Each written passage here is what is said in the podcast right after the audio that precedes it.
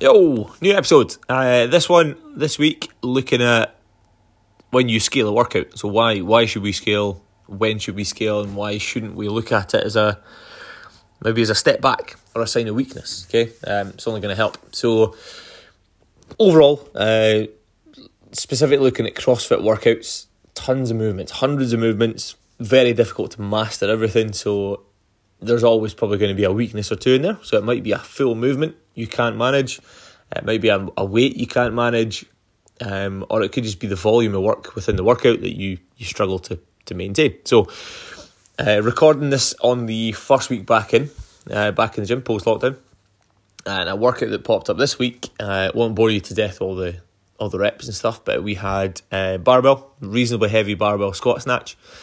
We had uh, double unders, we had high box jumps, and we had handstand push ups. And it was a fair volume of work. So, again, you look at that one and think, right, we've had two, three months out with the gym. Most of us have had minimal kit, resistance bands, things like that. So, minimal kit. Uh, it's the first week back in.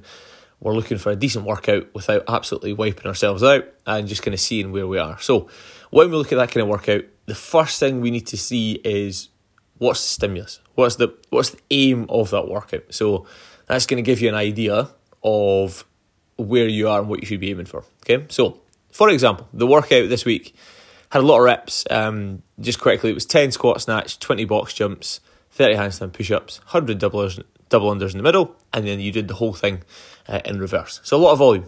The goal this week was in that workout was to try and get that probably about sub twenty minutes, give or take. So when you see a workout like that, you know the stimulus, you know the the target for the time it's then a case of looking at it and saying, right, well, roughly, you know, you, you won't know exactly how long you're going to take, but you'll have a rough idea.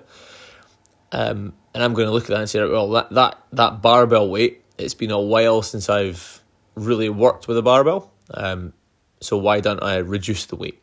Simple, okay?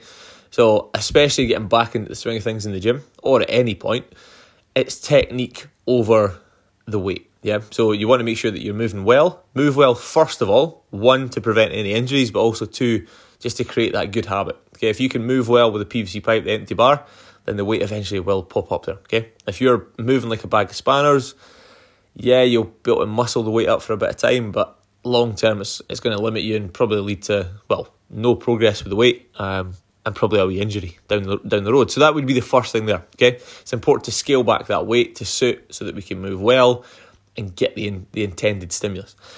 You then look at that box jump and say, right, well, that's one for a lot of people. We don't maybe not quite confident there, so we can say, right, well, instead of taking chunks out your shins because you're kind of jumping and unsure, pick a weight that's going to challenge you. Okay, so it might not be a box, might be some plates, things like that. So you, you, you scale back appropriately, but you also make sure that you are still getting some form of jump in there to get the stimulus. Then we move to the handstand push ups it's the exact same again. So you look at the handstand push up and you need to think, right, oh, in that workout, for example, we had 60 reps. So how do we go about achieving 60 reps in that stimulus? If those 60 reps, you may feel that, yep, I can do them, but it's going to take me 50 minutes alone just to do that, then that's not the right option for you on that day. Very simple. You pick an option that does suit. Okay, so it might be working to an ab mat on the floor as opposed to the floor itself, so you're creating a lesser range of movement. Uh, we can go from a box, all these sort of things, pike push ups, all the way down to uh, regular push ups.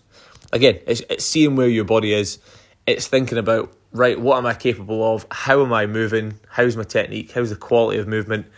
And what do I need to do and how fast I need to go to get the stimulus? That's the thing you should be looking at in every workout.